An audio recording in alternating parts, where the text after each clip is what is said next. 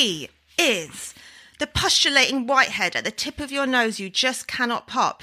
It's Barney! Disgusting! Is I. She is the reason they have to have how to use directions on shampoo.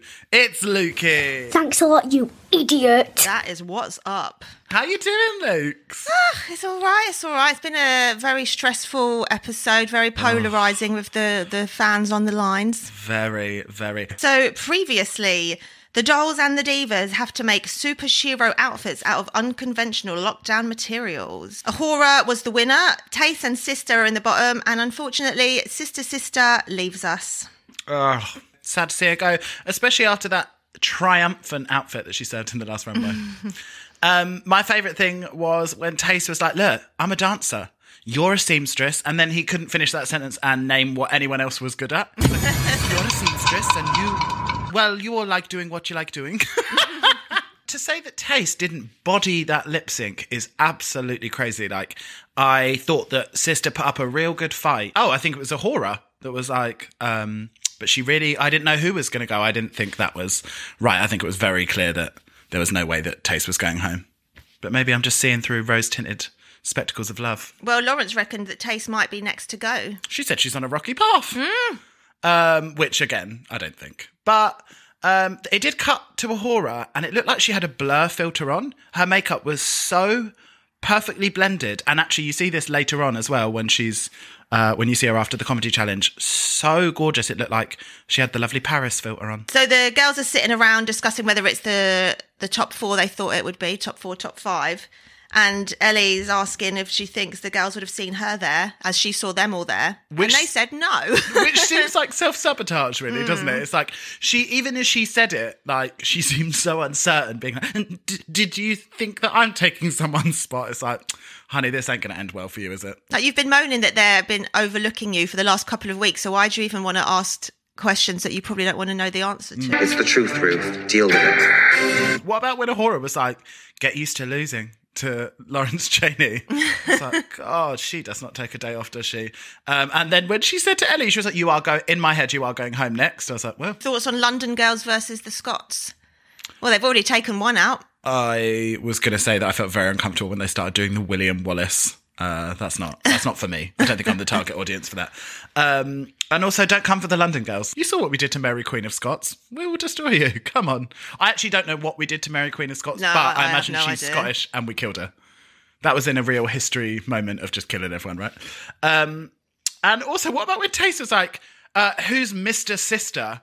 Uh, I wiped I wiped the floor with her, and I'll do it to any one of you. I was like, she's really what she's doing, which is very clever in TV world. Is she's kind of uh, sort of microdosing being a bitch. She just lets you have like little little, little tiny squeak. bursts that really get you in, but she's not she's not a cunt like twenty four seven. And I, I love I like that with her. But I do think this must have been very difficult for Ellie. I can't imagine what it would be like for just everyone to have discounted you out at this point. And full disclaimer, I watched this twice and I had very different feelings watching it the second time, seeing like the beginning of this beginning part. Yeah, everything that happened apart from the judges' decisions, which really actually made the things happen that we didn't like. Um, this So- was the so beginning cryptic. of the it. things, the things, all the things. like this is them, like four people basically bullying her ish, Bullying. like. Like, come on, you get a fucking winner thing or you're going home. So she's obviously thinking, shit, I better win a badge. Big words to say bullying. That is there. Listen, if we can forgive her making bold decisions because she's on a TV show to try and further herself, then they're just doing the same. This that's not bullying. Okay. All right, fine. It's a new day in the workroom. Ellie again saying that she feels underestimated and um, mentioning all her that she does all her own hair and costumes to everyone, which is actually a huge shout when you think about an all rounder. Yeah.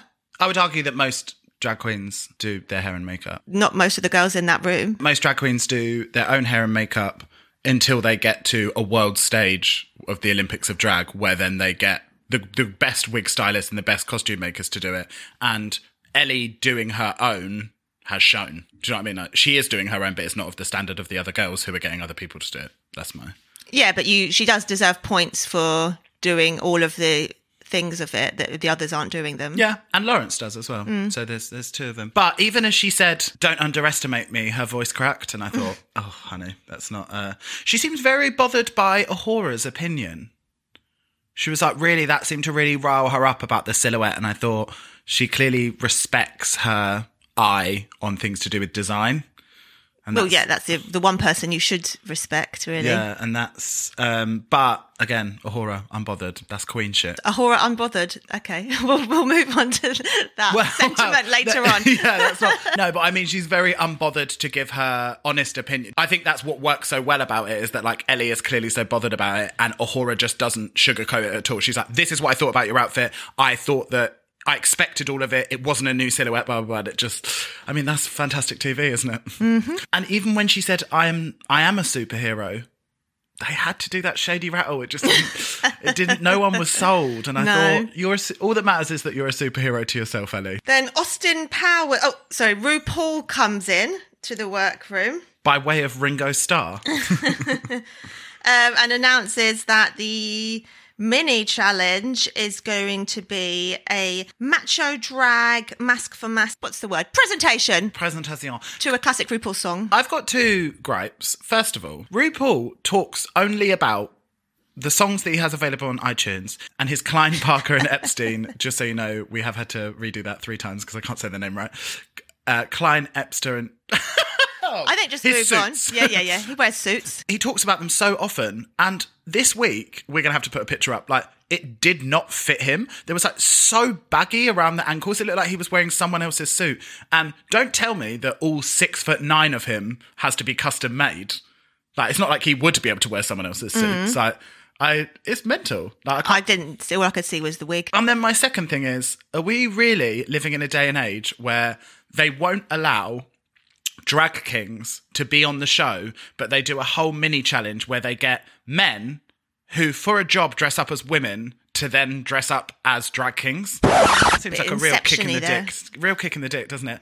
Um, and also for none of them to do it very well when you could literally have drag kings who do it fantastically. So what did you think of the look? Well, um, I hate these type of uh, challenges when they're like trying to be macho. I just think it's so gross. I know, like, obviously, it's taking the piss out of it, but I I don't need any any mask. Oh, so uh, there's no no machoism in the gay world.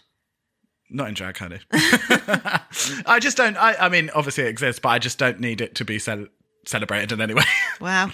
no, it's not as if like the mainstream media doesn't only celebrate masculine gay men anyway. So I mean, it's not. It's no no love is lost. Can we talk about Ellie getting so hot for a horror? Yeah, it was a bit um, disarming, wasn't it? I thought that hater to horny pipeline is very swift, isn't it? Because well, one love second and ago, love and hate are very close. truly, and who knew that all it would take was some pleather hot pants and a little Drawn George Michael hat? yeah, um, very much given. Let's go outside tease with that. Um, very in, into it. Um, their attempts at masculinity really proves uh, how much proximity they have to it in the outside world, really, doesn't it? Um, I put that it was it was basically like an audition for the next Village People.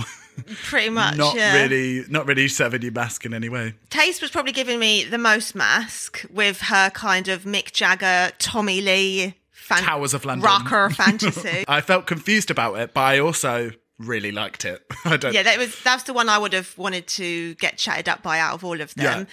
Yeah. Uh, I kind of got got ish what Ellie was doing with the new romantic, but I'm not sure why she put such a, such a lovely sort of mumsy wig on I put she's very much giving Edna Krabappel. Bimini not even knowing the words in front of RuPaul. I thought, now that's winner's shit right there. Classic. And literally zero anything masculine about that at all. And RuPaul just laughing. She was like, there. I can't remember what song it was. She was just like, there, there, there, there, there, there. RuPaul found it hilarious. Yeah. Like, you couldn't even be fucked to learn my song. I think now RuPaul is gushing over Bimmers the way she used to gush over Lawrence. I think the Oh, I um, so. head girl position, if you will, Yeah. has moved. Do you reckon the head girl position has to earn her stripes by giving head? Hopefully, yeah. Well, we all had to. Um, my boyfriend pointed out that Lawrence just looked like Laurence Llewelyn-Bowen from Changing Rooms. Um, I need to know in what context is Lawrence wearing that rhinestoned pinstripe suit just- in drag with a lovely low skater van as well. Did you catch that? they literally cannot even spell mask. And then um, my favourite bit about horror is when she's like, I love het women.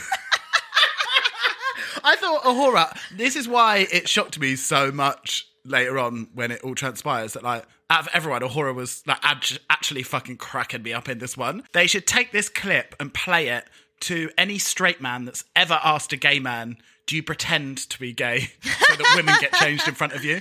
If you think that any gay men have the capabilities of ever masking sexuality, then please just watch this. I want to shout out. I thought they all did really well singing. Obviously, vocalists, they ain't. That must be scary in singing a RuPaul song in front of RuPaul. And I thought the singing was actually all right. Again, didn't notice. Too distracted by the um, kaleidoscope of By the masculinity hot, before potent me. masculine Yeah, energy. That testosterone. Yeah.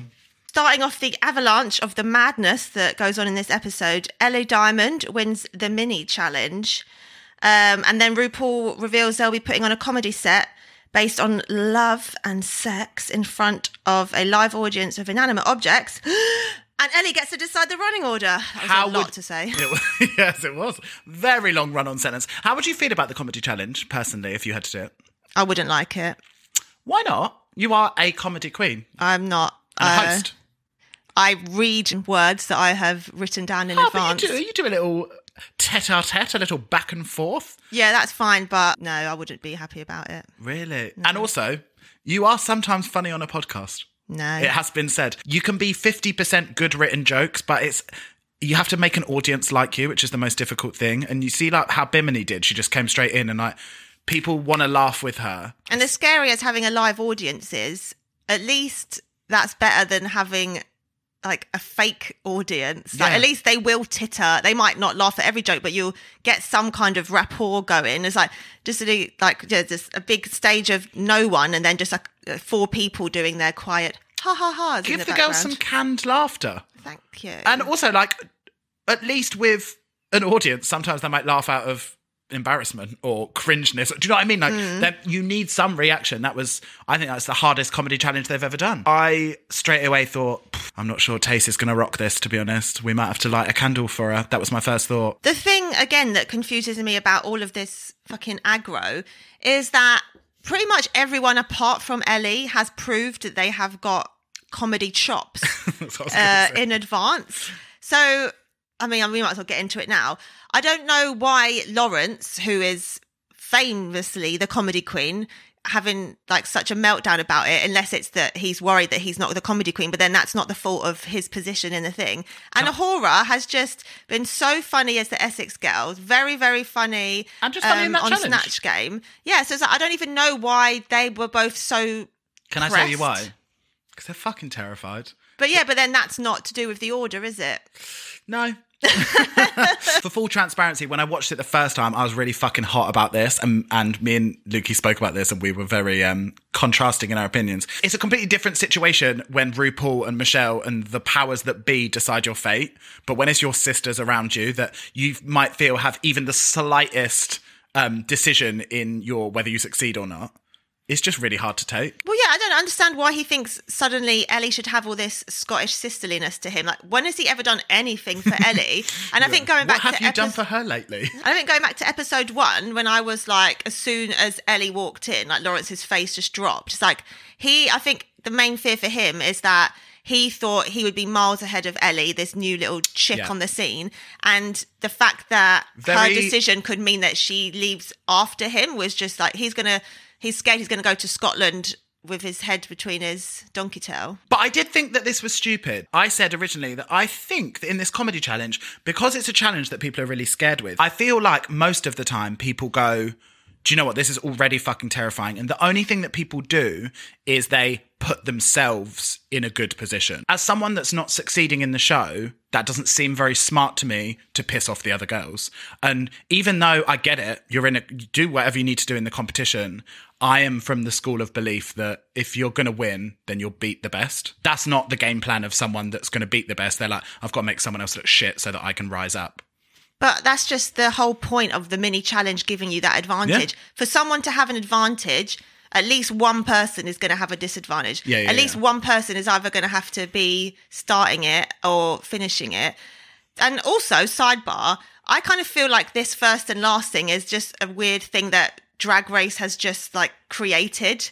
Like if your set's good, your set's good. Like True, true. it shouldn't. They've like really built this into like making it seem like a shady thing during the lineup, but it's it's not. Like someone's got to end it. Someone's got to finish it. But I would argue that maybe it's less about the actual position and it's more about the psychology of being like freaking someone out that you've Mm. given them a bad position, which then in turn freaks them out and I mean, makes them perform badly. Do you know what I mean? But I really don't think Ellie deserves to be getting like it's like as if she's done this like really like underhanded spiteful thing. It's like no, she just wanted to give herself a slight leg up when everyone's being like, You've got no badges, you should go home. It's like I need to get a badge. I think what makes it a bit more complicated is that she could have just gone, like, I'm going to put myself, I want to look as good as possible, so I'm going to put myself after horror because I don't think she'll go well, and left it at that. Then it would have been like, okay, that's fair gameplay. But what she specifically did is not put Lawrence and Bimini bookend because she knew that they would do well to let them shine. And then she also placed Tayce and A'Whora in the most exposing places. So she really tried to fuck rather than just like lift herself up, she really tried to fuck everyone over to try and make herself look better. And I think that's why it ruffled so many feathers because if she had just gone like, do you know, what, I'm just going to put myself in the best spot, people would have been, you won the mini challenge, of course, you do your thing. Like, that's fair enough. But that's not what happened. Mm, I disagree. If why would like Bimini and Lawrence don't need to be winning a fourth badge? So first of all, fuck them. Like But that's what I'm saying, that you're you're intentionally fucking over them two and you fucked not intentionally whole- fucking them over, but it's like I'm not going to give them any advantage. They don't need any advantages from me because they're both um, already like front runners for this, and they've got the most badges. So like, I don't need to. They don't need to be in my concern. But at this point in the game, if Bimini had won, if Lawrence had won, at this point in the game, I don't think you would have seen this from anyone else. And it reeks of desperation to me because I really truly believe anyone who would have won would have put themselves in the best position to make themselves feel comfortable because this is a scary challenge. But I don't think that anyone else would have tried to undercut other people to make them self look better. I don't I think. disagree. I think the only person that wouldn't have put Ellie first is Bimini. I think Tayce would have. I think A'Whora would have. I think Lawrence I think would Bimini have. would have put herself first. She'd been like, I can, like she said, she's like, I can fucking rock it, whatever. Yeah, but I think like especially A'Whora, I think A'Whora would have put Ellie first if the roles were reversed. I don't think she would because she said she's one of the people that said it at the beginning. She was like, "I'm going to win because I'm the best, not because I kick others down." And I yeah, think, but that's not necessarily winning the whole thing. Like, there's lots of stepping stones before you win the main, the main challenge. Like, hmm. I've yeah, but, but this is why it's good TV, honey. Exactly. The girls be talking, Twitter be ablaze. A reminder that this is a fucking TV show, so chill out. Like, obviously, we once a week sit and talk about it for nine hours, so it's clearly important to some people. But what I did see is 90% of people on Twitter, on the Instagrams, in full support of Ellie and saying, please remember that this is a TV show. I would say it was much more overwhelming view in in th- what you're saying. no, well, good, good on ya, Pete. Good on you, girl. I thought it was very generous of Tayce to call Lawrence's hair a pompadour. what you have there, it reminds Go on, you tell him. Like That was a bouncy green top knot. A pompadour, it, was not. It looks like a lovely faded iced gem. yeah. Yeah. Tayce, I thought, came across in this whole section very well because she was very, she was a very calming and rational sort of talking head and saying, like, I understand where they're coming from, but you need to really fucking chill out. Do you know what I mean? Well, yeah, she was put in the same position as a horror, wasn't she? Lawrence, you've said, I'm funny and I'm going to do well at this challenge. Like, when has that ever worked for you? Stop saying it. Stop jinxing yourself. Well, that's why I think he was so angry because he has not once proved it. They've they've all called him the comedy queen. He's not ever proved that, and now Hmm. it's like, oh, once again, am I going to fail? But I thought realistically that A'Whora might be a real fucking sneak attack, and I I was I was looking down the screen going, A'Whora, bitch, you've got this. Like obviously la tension was high, but I didn't think it seemed that crazy until you get into the untucked bit. I thought A'Whora obviously was pissed, but she was like, right, I'm gonna go work on my shit, like. Because I've got to prove you wrong. And I felt like there was like a good amount of competitive energy between them. And she wanted to prove Ellie wrong. And it all seemed I think like what she actually game. said was um, she's going to use this as a chance to shit on Ellie. Yeah. Shout out to all my scat queens, I guess. Gosh, she wasn't lying when she told us it was all going to kick off this week. no, she was not. She did not disappoint. That's uh, from our almost one hour exclusive interview of the horror, which you really should check out if you haven't already. Did you clock A'Whora's little child catcher outfit as well? Them stripy pantaloons. I didn't know they were child catchery. well, she had like a sort of like black suit jacket on and then the white and black. It was very, very third day at Boomtown. Oh, all she needed was a lovely top hat and some uh, cyberpunk goggles. But what I did like is you messed with the wrong bitch. We need that as a sound. Yeah. uh, a little sound effect.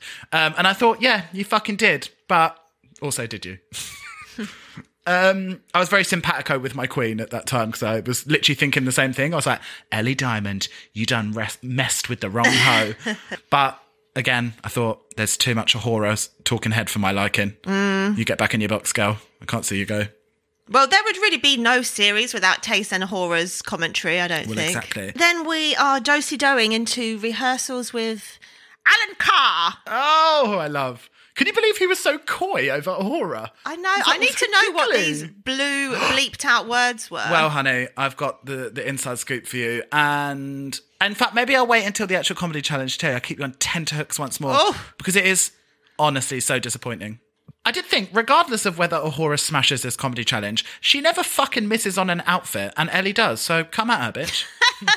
and then what about old Bimmers rolling up in that recurring leopard print coater's cape look? And the little, do you see the little sliver of fishnet around the neck? The suedette shoe boot. Come on, she's a fashion girl. it's a shoot. A shoe. Is Why that what, not? they, is that what they call it on the streets? I like to ship. I don't know how the fashion world works these things. I love that Bimini came in, absolutely smoked it, set fire to it, and then was like, uh, was that okay? It was like, "Oh, just collect your badge on the way out, girl. She just looked like a just that yeah, giving us the East End monster that we know and love from her. Although I did worry that because her rehearsal went so well, if they were trying to give us the old double bluff or just the singular bluff. She's entered a terrifying space now, which has only been seen by the likes of Bendela and Alaska. She is so calm and confident now. She just doesn't seem phased by anything. Real uh, great white shark energy. Yeah. What about Tayce serving Lady Footlocker in a lovely referee outfit? I thought that was gorgeous on her. Made me think of a lovely kind of 60s Italian man or something. Oh yeah, very that. I absolutely loved the sheer audacity of her being like, "Do you know what? I'm just going to make sure that I look really fit in a comedy challenge." So we're now on to elimination day. A'Whora and Lawrence still very worried slash livid slash psychopathic about the running order. Really like riling each other up as well. Like, are you still angry? Because I'm Yeah. fucking angry. I haven't been able to sleep all night. Um, and actually, watching this back a second time, I thought that I didn't, I didn't really clock this that much, but like, I was like, "Oh, hang on, are you praying for Ellie's downfall when you were angry at her for praying for your downfall? Like, make it make sense." Like, um, but yeah, they were. I really felt like Lawrence was really riling A'Whora. That's quite good because if you are angry about something, if there's one person you know that you could probably get on side to. to get angry Yeah, yeah, with, yeah. come on, girl. Uh, it was nice to see Lawrence really speaking to the other gals as well. Obviously, you've seen, I've really loved working with you, Ian. um, but it was nice to see her, she has her talk with Tay. She, has, she was talking with A'Whora. Obviously, there was just a meeting of evil minds, but. Um, and then we had the oh so important and fantastic conversation, Tayce's conversation about like love and loneliness. And I thought, they're really doing it this season, aren't they? There's- Well, now it's kind of becomes a bit more clear why she is so awkward whenever stuff about her and A'Whora together is brought up because, Mm. like, she isn't that well knowledged in love and life and the universe. But I thought it was so incredible.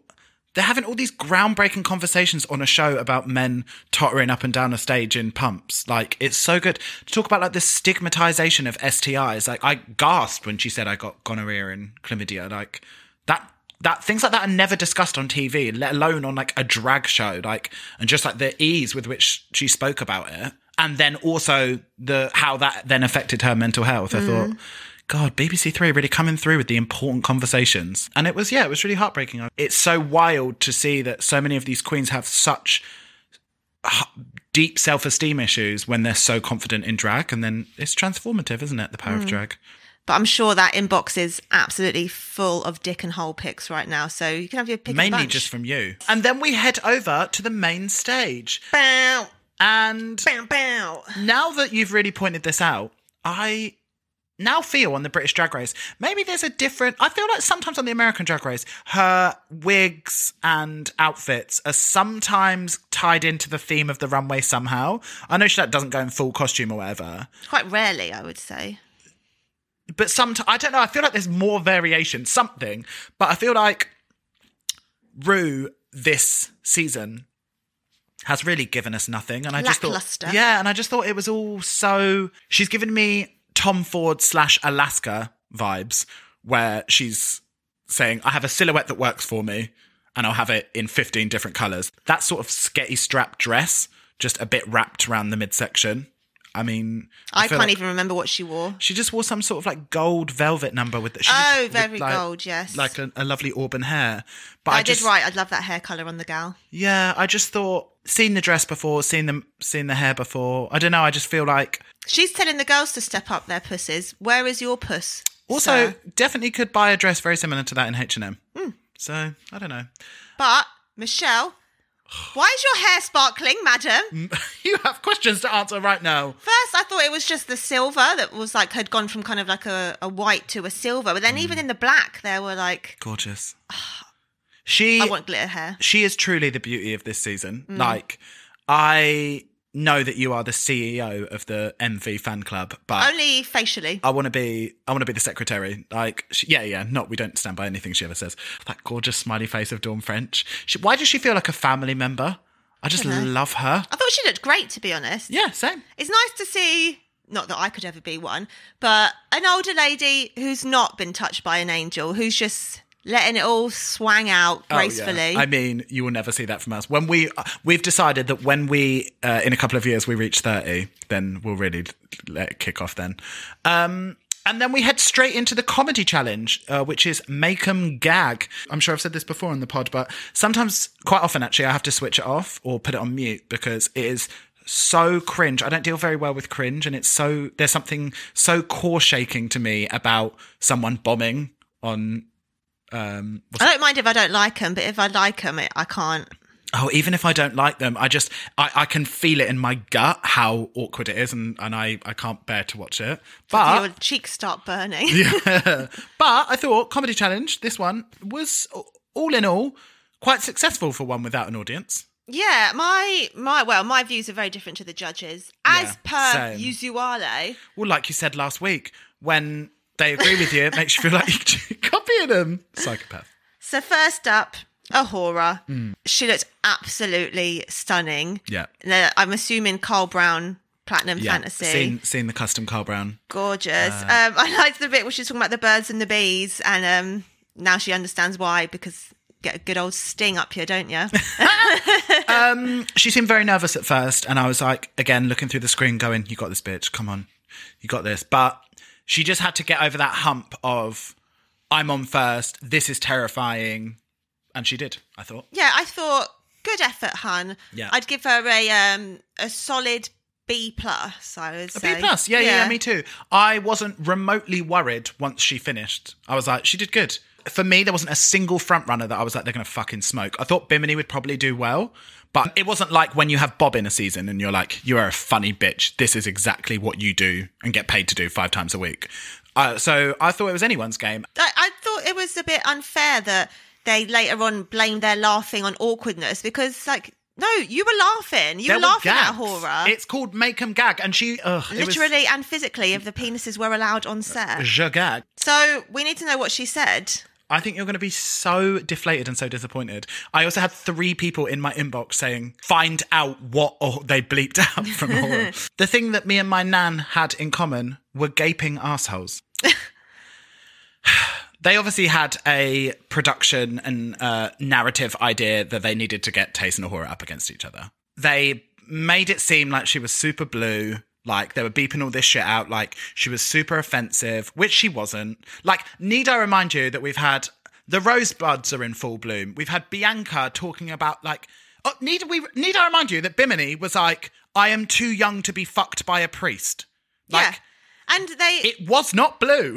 look at Lady Bunny. Like she Yeah. is like known to be like the filthiest bitch in town, but Drag like it's punk. fine. it's not an all ages show. Like they were way too double standardy with a, a horror. If it's not suitable for the BBC, take it to Channel 4. Take it to late night Channel 5. Don't sanitize drag. Like Put it on Channel Five after the Red Shoe Diaries. Exactly. When I found that out, then I was like, do you know what? They're trying to create a storyline with this Mm. and that isn't really there.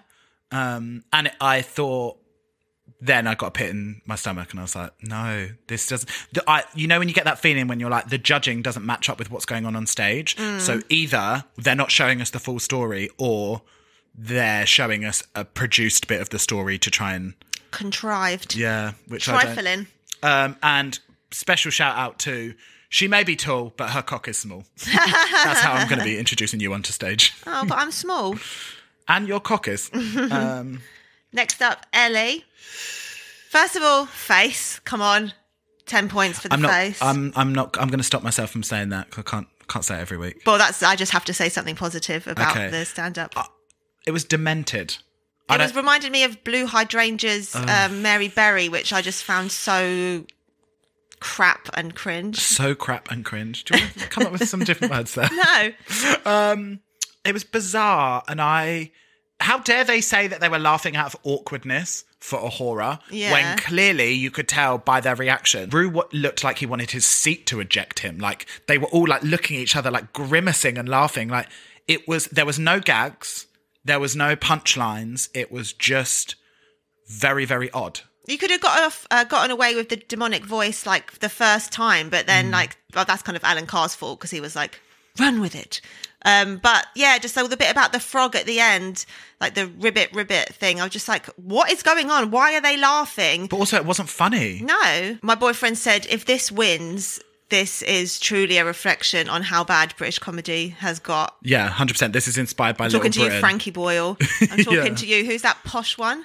Oh my god! What the one that always whose dad always talks about how big his cock is. Oh no, not Jack Whitehall. Oh the, um, god, that's literally all I know about him. I saw an interview once where he was like, "My son's got such a massive cock." what's it called when you touch end to end? Uh, docking. Docking. I bet he docks his son. Oh yeah, hundred percent. But docking is actually when you place your bell ends uh, end to end, and then you move The your foreskins over onto the other bell end. It sounds quite cute, to be Oh, honest. it does like a lovely friendship bracelet. Yeah.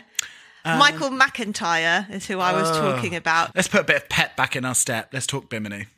First, again, sensational. Looks Bombshell. gorgeous, stunning, very Miss Fame energy. That is exactly what I thought. This really reminded me of that specific comedy scene because I thought A'Whora, when she came in, she was giving me Pearl energy. When she walked in, giving you, you know, they said that she was kind of like a Marilyn Monroe with the Kennedys. Yeah, that wig was House of Palooka. Gorgeous. Because Bimini gives you non conventional wig stylings most of the time, I really like to see when you just see sort of like classic old Hollywood on her. Yeah, she really just nice. looks so like sultry and like Yeah. femme fatale. Um, I I just thought she was absolutely perfect. I didn't really write anything to be honest. That's what it seems very relaxed on stage. Hmm. Uh, lol at the Dibley joke. um, yeah, it went a bit roasty. Yeah, But- but I think that's they do always tell you that that they're like if in order to make no you will never laugh more in a comedy set than if the joke's about you. So it's like give Ru a joke, give Michelle a joke, like include them so it's not just like them watching a show. I think it, that was actually quite smart. Yeah, I didn't mind it too much, but normally um, I don't like it when they're given a comedy challenge and it is all roast because there are separate roast challenges and they are. Yeah. I liked her tagline of not a joke, just a fact. Although we've got things to say about taglines going down well and not going down well Yeah, later very on. Very selective. Mm-hmm. I would give Bimmers an A minus. I would give her an A. I just thought that, like I said before, fifty percent of it is right is brilliant writing. Fifty percent of it is being relaxed enough and being relatable enough to the audience so that they relax and laugh with you, mm. which is really fucking hard to do. And then next up we have Lady Lawrence. What did Lady you think? Lawrence. Where are the jokes? Um, like, sure, it's a coming out story. I don't want to like belittle that or anything, but come on, where's the pace, hun? Ellie's face for you is Lawrence's padding for me. Just every single time she comes out, I just think that padding is Although, not in the main stage. You're going to say yeah, not when she turns to the side. Honey, She's got it from the front. A real girl, real hips. you can't be having all them hips and then have no butt to go with it. Yeah. But all, women are mammals. We're all built differently. We're all just blue whales. Both of the Scottish queens dressed in red. Interesting. Interesting. Not actually that interesting. No. but uh, just just note. Um, I thought she bombed. yeah. The best thing about this was when it cut to the others and just all four of them looked so gorgeous, especially Tayce and Bimini on the front row. Those cheekbones could cut glass. We'll put a picture up. I thought what is confusing about Lawrence though is that we're confusing her being a comedy queen to her being a good host. You can tell she is a fucking good host. It is in her blood. Like Dawn says later that just like I warmed to you straight away. Um, and I think that she's really good at coming on stage and she has confidence in what she says and she puts the audience at ease. But I don't see comedy queen for her. Well, that's why I was surprised. It, that's how I would think about me. Like I could maybe say a couple of things here and there, but I wouldn't want to go and do a bloody stand up. Um, so what would you have given uh, old Lady Lawrence? C, C plus, C. Okay, I a would C, a C, a C. I would have gone D. I didn't. Um, I, I just didn't like you said. Where are the jokes? I just didn't think that it was funny, No. which I hate for her because she more than anyone needs to have a good comedy challenge, and she just didn't, did she? Sad. She needs her uh, redemption that A'Whora got, but she's don't think going to be another chance for that. I don't think her going off on uh, Ellie Diamond is going to be constructive for her. Uh, but next up, we have our Lord and Savior Tayce. What did you think? Gorgeous. Absolutely sensational. That black wig styled by vodka. Um, she wasn't lying when she was like, I better make sure I look good in case the jokes aren't there because she looked maybe the nicest I've seen her the whole season. I loved her. I thought she was fucking funny. I was laughing so much. I didn't at all mind her, but that's another story for another time. And yeah, why is Bimmers allowed a catchphrase and Tayce isn't? I think because this isn't my belief, but I think this is what they would say. Bimini's was a joke and Tayce's wasn't. It was Ta- actually a fact. It wasn't a joke. But Tayce, they were saying like every time she repeated that, it was like a reminder that she wasn't doing very well. I think I didn't notice that she wasn't doing that well. There was like a sort of bit where she kind of looked like she was kind of remembering her thoughts, but yeah, the way they shot it, I thought made it seem that she was doing quite well, and I didn't think that the judges were giving her looks like she looked nervous or anything. I thought I was quite surprised with how they judged her. When they started laughing, though, I was like, okay, like because I as soon as she came on, I was like, okay, obviously she was fucking gorgeous, but like I was I was nervous, and then as soon as they started laughing with her, I was like, okay, we're okay. But as you'll see. Who fucking knows? Like the judges, I'm sorry, this more than ever in this season. Actually, what happened on that stage was not reflective of what the judges said afterwards. But, No. uh, but that's TV for you. Um, but I'd she give just her a B plus. a B plus. I'd Yeah. give her a yeah, I'd give her a B. Jolly good effort, I thought. I just thought she, both her and A'Whora did well. Yeah. Do you know what I mean? Like the only person I would say that did that I that I personally didn't enjoy was Ellie and kind of Lawrence. Yeah, So for same. me, So at this point, I was feeling confident. same. How the mighty fall, Luke's. How the mighty fall. So now we have stoned on the runway as we see the girls' outfits. So, Luke's, what would you go for stoned on the runway? I imagine. Well, I can't believe no one else had done this, but I would go like stoned because I do like to live a very 420 lifestyle. You do 420 blazer. Um, so my first, my first thought was bearing in mind I do know none of these ever have to be created, so they can be Yeah. quite stupid. So imagine lots of black and grey chiffon, stoned, all sparkling, that's kind of like attached at my ankles, and there are lots of fans blowing it up. So as I'm walking, I look naked, but it's actually like enveloping me in sparkly black and uh, grey moving smoke as I go up and down the runway. That was my idea. Okay, I'm seeing it for you. I thought I don't want to do a stone. What I'll do is the Rolling Stones and do like a lovely Anita Pallenberg like groupie girl. Um, that's like I love the Stones. Stones on the runway. Question mark. I really hate it, Kasia. I what wouldn't I'm marked selling, you well. you are not buying. um, that was my first thought. But then I thought, actually, what I'd want to do is completely nude, but not like nude illusion, like actually nude, like violet nude on the runway. And then a sort of like Urte, like dripping in, like just my entire body is like covered in like dripping in diamonds like that. You remember when we can do that look for you on Studio 54? Mm. Just like cuffs around the ankles and wrists, and then just the whole thing just dripping in diamonds, but not on a on a leotard, on a nude body, On a nude and then turn around, bam, butt. And then first up we have A'Whora. What are your thoughts, Lukey? Thought she looked absolutely sensational. That the face, the makeup on her was All of it. Um, I am not one to shy away from a bodysuit or a leotard. No. I thought she looked gorgeous. She had the most amount of stones on her compared to she anyone. expensive. It looked couture. I gave it a 10. Ooh! I also Mum has been generous this episode. I also gave it a 10. um, I just thought Stoned on the Runway, if you're going to do Stones, that's how you do Stones. Yeah. Um, loved the hair as well. Um, House of Palooka, I believe. yes, I believe so. Did you get the RuPaul reference? Uh, I did get the RuPaul reference. It also very much served me baps. Next up, we have Ellie. I was absolutely pissing myself that she's got Yeti Davis eyes. when they said the Yeti Ford Clinic. yeah, um, but that was when I stopped laughing. yeah, like, unfortunately, now you have to go after A'Whora again. And uh, look what happens. You have got barely any stones on you, Ellie Diamond. Well, I want to call out that I don't think that this outfit was intended for stones on the runway. She did say that on her Did she? Instagram. So it definitely wasn't for this one because I just thought it doesn't really actually fit in any way. Crafty, yet again, more fun fur, not for me. It was just, yeah, like a little skater skirt and a top. Especially with A'Whora saying that it was very simple and what we expected. And then basically seeing the exact same outfit Yeah. again this week. She's like, no, it's a completely different silhouette. And then serving it again, just in white. I Then that's a bit like old Vanessa Vanjie Mateo. When it's like, at that point, if all you've brought is bodysuits, like what can you do? Yeah, if all you've yeah, brought is A lines, then like what are you gonna do? Yeah. Although Uh, she can actually sew, so she could have been pulling off that fabric wall if she really wanted to. but- I think we should start the no more fun Fair challenge for Ellie because it's not even like Fun. I gave this a five. I gave it a six. Six, generous, mm. Jenny. This is again giving me that cutesy girly thing that I just don't like. Young, I don't like young girls. Okay. Well, your internet search says differently, sir.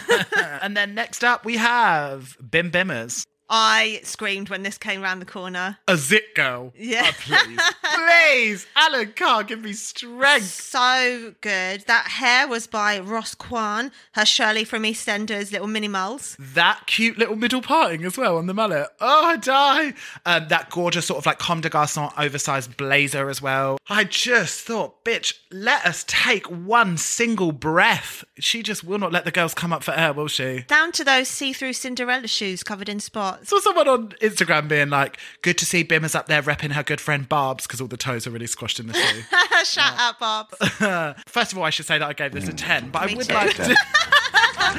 I would like to say I'm also going to add up at the end what out of like 100 or whatever it is that I gave Bimini. Oh yeah, maybe sure the fin- like finale we'll see who won the tots of the Yeah. truffles. Bimini, I would like to question stones on the runway because, The zits were stoned. but literally every drag queen's outfit ever is stoned. So Not Bimini's though necessarily. Okay, that's true. That's true. I just felt like it was so conceptual that maybe it belonged somewhere else, but I wasn't mad at it, clearly. 10. Ru's tenor lady is due for a change because she could not stop gushing.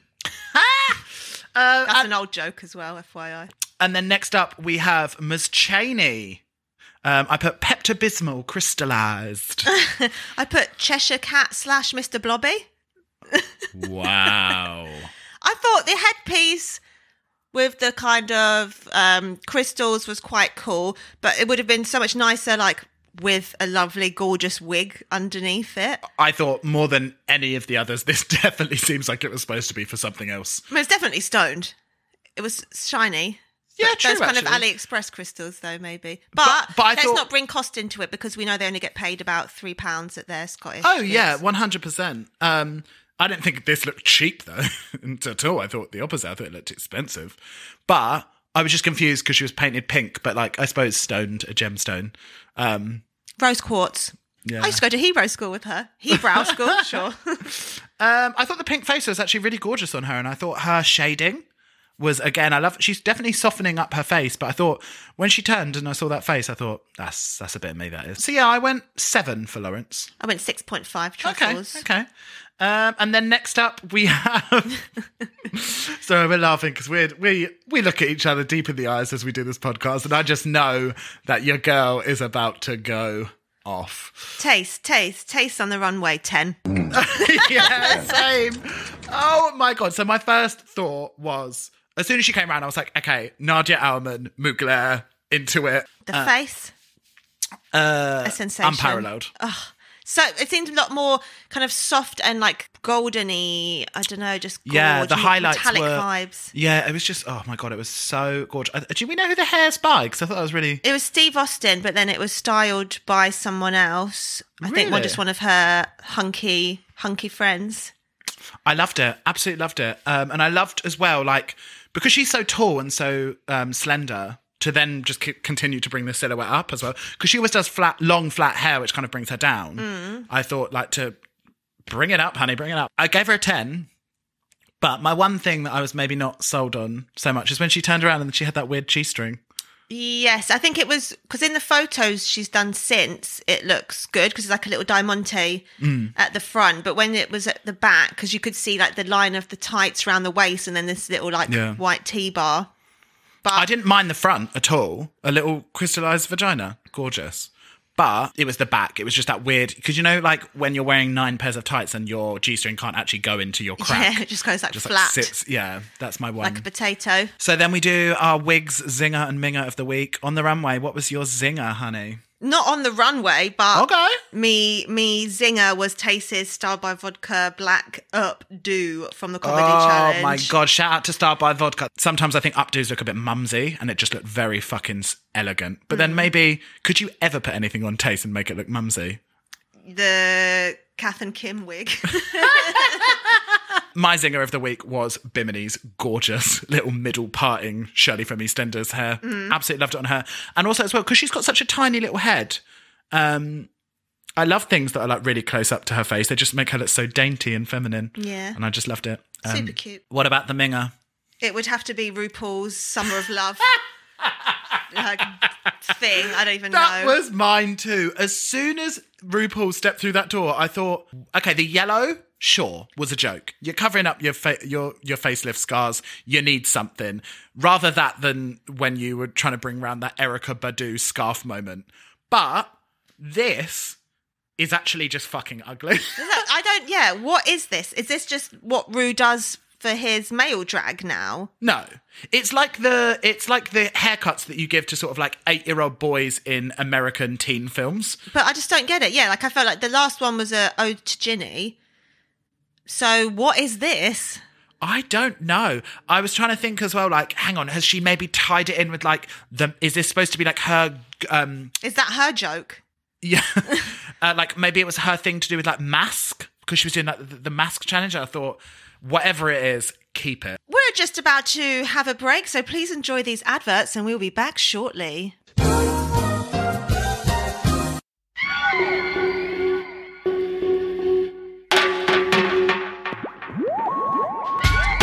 Hairspray is the essence of wigs. And wigs is the essence of beauty. So beautiful. Gorgeous. Beauty is only follicle deep. Use code CLIFFHANGERS for 15% off on trufflepigwigs.co.uk. Idiot. What was that code? Cliffhangers. Oh. Be beautiful. Be hairy.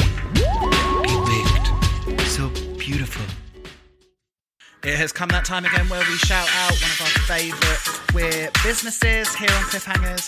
And this week, it is the shining time of one of our favourite queer venues in London, and it is the Bethnal Green Working Men's Club. Now, I'm pretty sure a lot of you podcast listeners have been there and probably been to maybe Mariah and Friends, which is run by the incomparable Crystal or we also have Outhouse London, which is returning to a sold out night um, that includes many of the Drag Race girls. And a lot of the Drag Race girls perform there. It is one of the best venues to go and see East London drag in. Just a reminder that as things open up, we are going to need to come together as a community and go and support these queer venues who have had like over a year out of not being able to make money. So I suggest that if you if you and the gals need a night out, get yourself down to Bethnal Green Working Men's Club.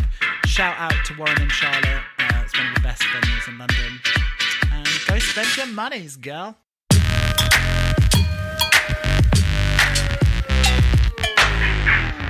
Okay, your girls are back. And next up, we have our critiques. So, one good thing about when they whittle the girls down is that everyone gets critiqued. Because, you know, at the beginning, it's so dog shit. They're like, if you're safe, you might never speak to the judges until you are in the bottom. Yeah, until it's too late. Yeah. Um, so I like it when they finally start critiquing all of the girls. A'Whora's face while they were critiquing her was honestly killing me. She just, there was tears in her eyes. She looked so defeated. I was like, oh, oh my God. And that's when it started kicking in. Like, she could be in the bottom.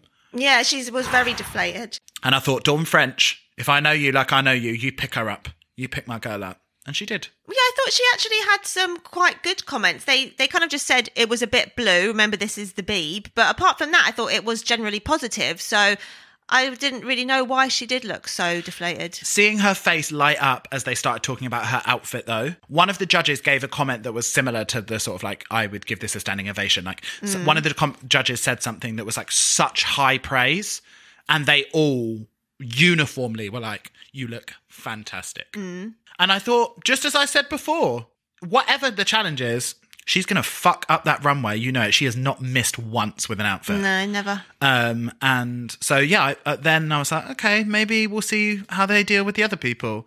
And when they got to Bimini, I just thought, oh, Bimini, They were just going the fuck off for Bimini, you weren't they? are a superstar. And she just takes it so she just sort of stands there with like a So half nonch. smile on, like, yeah, Yeah. all right. And when they said, you have filthy and non filthy jokes, I went, don't you dare show A'Whora. What did they do? Cut to A'Whora. Of course. Oh, fuck you. not on my BBC. This is why we do not pay our TV license. Dawn French was looking at her and she just went, "Oh, You're just so brave. And she was just smiling at her like an adoring mum. And I thought, Oh, imagine what it's like to stand up as a proud Bimini Bon Boulash and they're just all like fawning over you every time. Um, But then, like she did say, she has had to work up from almost going home episode one. Imagine if that had fucking happened. Oh my god. But one thing I love about her, which is so gorgeous to see, is like how calm she is. Because I think that's how you win. She's living the vegan loca, isn't she? Banger. Um, and I'd like to point out now, you know, if there's if the one talent I have saying what people look like, I'd like to call up RuPaul myself and say the young actress that she looks like is Jodie Foster. That was the first thing I said when she came on TV. Picture Jodie Foster's little face in uh, Silence of the Lambs. Tis her. We'll put We'll do a side we'll by put a side. side by side comparison up on the thing. It was nice that they said to Lawrence that she was the most natural comic, but they got to stop saying these things to her because until she wins the comedy challenge, every comment is another bit of kindling on the fire to just send her up in flames because mm-hmm. they're all saying you're a funny, funny bitch, but. I think she's a good host. this was one of the times when the critiques were so confusing as to who was going to go home. But from the critiques, I definitely would have thought it would be Ellie and Lawrence that would be up. Well, I just Uh, thought they would have had a lot harsher critiques. Yeah. What about Dawn speaking Welsh to Tayce? oh, just two Welsh sisters. Is she Welsh, Dawn French? No, I mean, I didn't think she was just- French, but no, but she spoke Welsh to her. So did. Therefore, um, I can say Araf. That means slow. I know Oh, that from the roads. It says it on them. This is when the hairs on the back of my neck started going up because I thought something's amiss here. Yeah, I've written if Tayce and A'Whora are both in the bottom together, I'm going to be sick. I mean, then we head into Untucked, where it goes the fuck off. If I could whistle, I'd go, whoo. ah, but that was a lovely little sound anyway. Um, uh, so, first of all, I want to point out that um, a little bit of backstage intel. The reason why A'Whora was so hot is because they actually, on the stage, they asked who should go home and they didn't show it. oh, and everyone said A'Whora. She said one person said her, read Ellie Diamond. So I wonder, I'd be very interested to know who the other queens said. Ellie. I Everyone imagine. else said Ellie. Well, I um, no, um, that's just my guess. Yeah. I guess that they would say from the because because they obviously all heard the comedy challenge, and Well, I, they were sitting side stage. So yeah, I imagine they all would have said Ellie, apart from Ellie, who obviously had to say someone else, and she said A'Whora. And so I feel like that was like, how fucking dare you stand on that stage and I should go home. But then wouldn't A'Whora have said Ellie? So it's kind of But Ellie should titties for tatties, isn't it? yeah, truly. I mean, remember TV show, a game. but Lawrence went straight the fuck in, didn't she? Mm. Lawrence is hot, hot, hot, hot. Yeah, so angry. That's Again- the game, honey. Truly. And again, we saw Tayce being very diplomatic here, which I thought is a good position. Even though she's probably scared for her life, it's a good position to be in. And I thought that is queen shit. She's mm. like, listen, I might have to lip sync, but I have written my own fate. I was the one up on that stage, and I thought that's good because she seems a lot more in control of her emotions. Yeah, I think A'Whora, as we're now BFFs, obviously know her so well. Yeah, yeah, I feel like she's someone to like react now. I'm a bit like that as well, and then think later. No, maybe. I won't believe it. But Um, Tayce seems to kind of take a breath, assess the situation, and then come to a reasonable conclusion. Yeah. What I saw the first time with A'Whora uh, specifically and Lawrence's reaction is that because A'Whora has gone on record saying like, I wouldn't punch down. Like I'm gonna, I, I would, wouldn't punch Ellie. because she's gone in saying that. I think it was a bit of misdirected anger that they were kind of saying like, kind of harking back to what Lawrence said at the beginning. Like, what you did was shady. But if you're going to do that, just be shady and just be like, yeah, I did do that. And I think that they wanted some conviction from her that they wanted her to say, do you know what? It's a game. Get over it. You know, the famous Naomi Smalls, life's not fair. Mm. They wanted that moment so they could be like, right, well, it's fucking on, bitch. You know what I mean? Like, it's, I think it's harder. They, they were almost like goading her to say, like, yeah, that's what I fucking did. It's a game. Get over it so that they can feel more valid in their anger. Yeah. But because she was kind of being soft with it and saying, like, oh, I feel bad. And I, And she probably did feel bad. Like Yeah, she's still got to make the choice, though. It doesn't matter. yeah. Well, Bimini reckons that with Lawrence and Ellie, it goes a lot deeper than what we're seeing, which is what I was saying earlier. Like there is some underlying Yeah. Scottish rivalry there and some kind of sense of hierarchy, I think. Lawrence believes that she's Scottish royalty, and I think that she maybe thought that she was going to be the only Scottish queen. Maybe the the expectation that Lawrence had about how good she was going to be maybe isn't being met, and she's still neck and neck with Ellie, and it's not. It don't feel good for her. No, although she has won the most badges tied with Bimini, but I suppose Yeah, I mean, you she's- only concentrate on the the next, don't you? Yeah, and uh, also this is a pressure cooker. They're all just freaking the fuck out. These are all children. Whatever happened, whoever won the mini challenge, whoever had to go in whatever order, someone would have been pressed. Then we head back to the judges. I didn't like any of the critiques when they went back. No. it was really hotting me up. I just don't understand how. Um, so A'Whora gets like a bad point for being rude. Yeah. And Ellie gets almost a bad point for being rude because she wasn't as rude as A'Whora. But yet Michelle said her outfit was the worst on the runway when A'Whora's was the best. So, like. The runway has to come into these mind maths at The some maths point. ain't. They ain't mathing. Where's Carol Vorderman? yeah. Very, very stressed and pressed at this point. I've never had a season of Drag Race where I've cared so deeply about the girls. Whatever happens to like pretty much all of them now that are left, like I'm going to be super shooketh over. And so this is the first time that I was like, oh my God, they might put two of my absolute favourites up against each other. I did think, okay, it's going to be A'Whora and Ellie. And I thought, A'Whora, it's your time to shine. You got to you got to take that girl out. You got to sniper her. And I again wasn't that Not biased on the pod. no, never. Um, and I wasn't that worried. Again, like I was, I was annoyed because I was like, A'Whora should not be in this position. But I was like, what I do know about A'Whora is that she's gonna absolutely tear this performance down.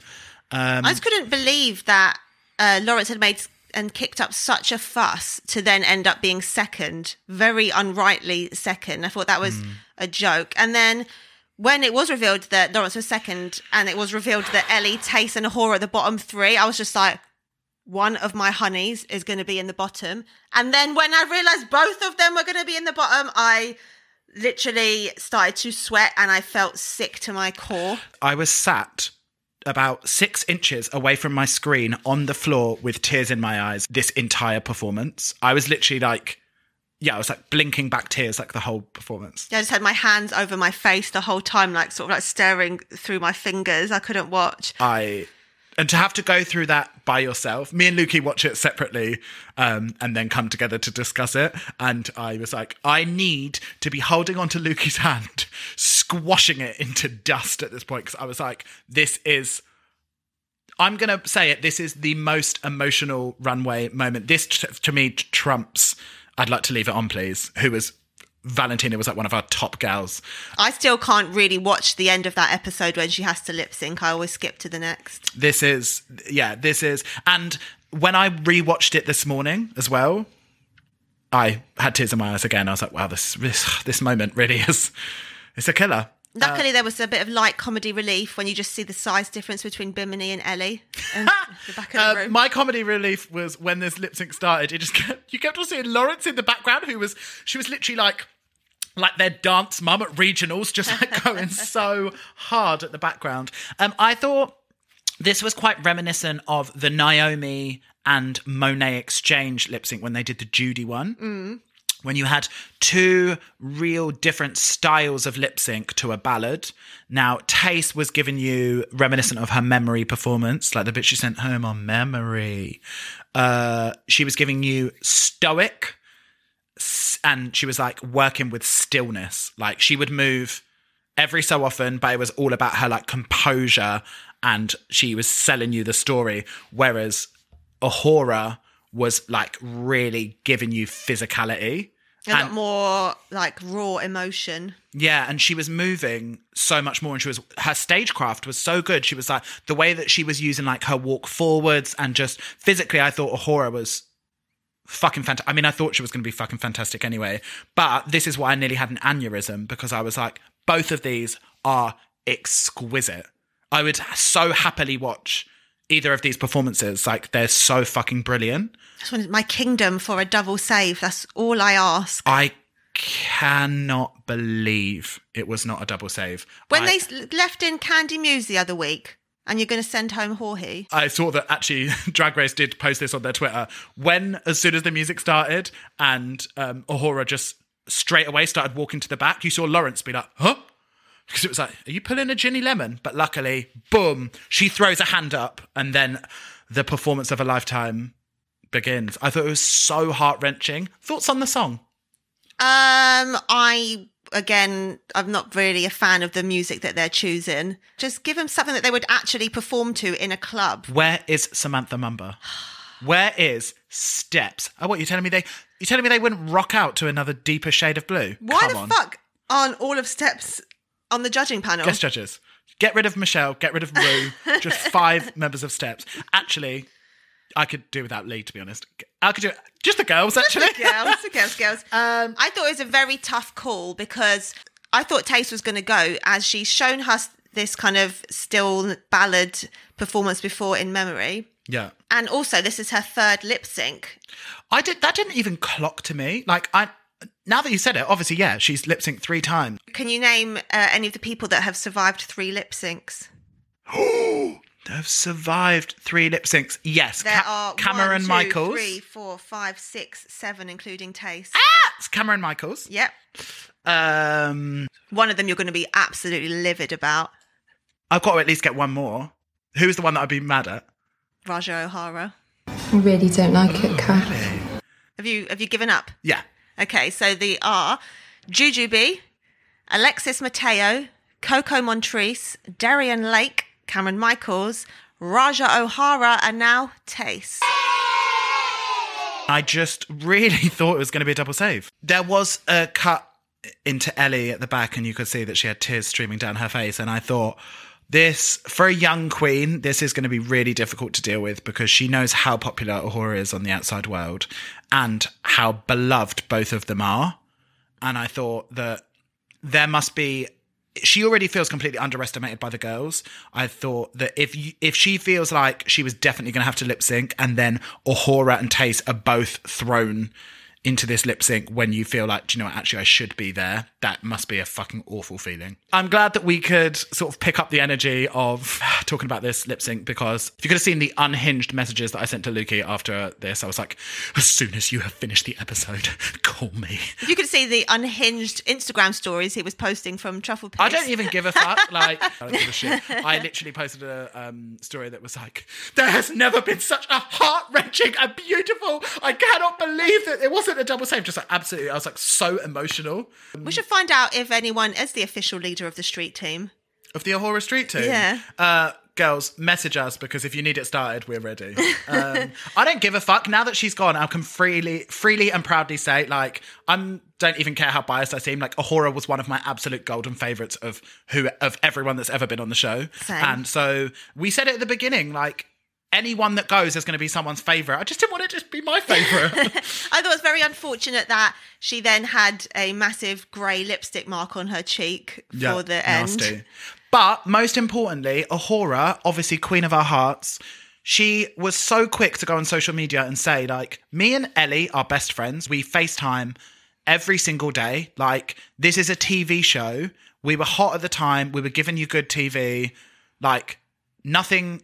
How you feel about Ellie and our relationship is not important because I love her. and Yeah. she loves me. And I just thought, that's how you fucking do it. Because remember what happened with Valentino and they were like, why didn't you go on and stick up for the girl when everyone was giving her shit? Oh, I don't it. really check my messages.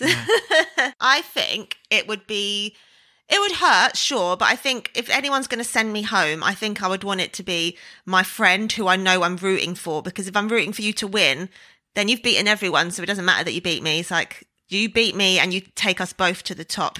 I think as well, like we are living in a drag race world now where you, if you in the top five and you leave, she knows it don't fucking matter. Like, You're not going to get the 100k either way. So yeah, you're, there's no prize that you're missing out on. I do think it was funny though. Um, after we see A'Whora being so gracious and doing her lovely goodbyes backstage, cut to the main stage.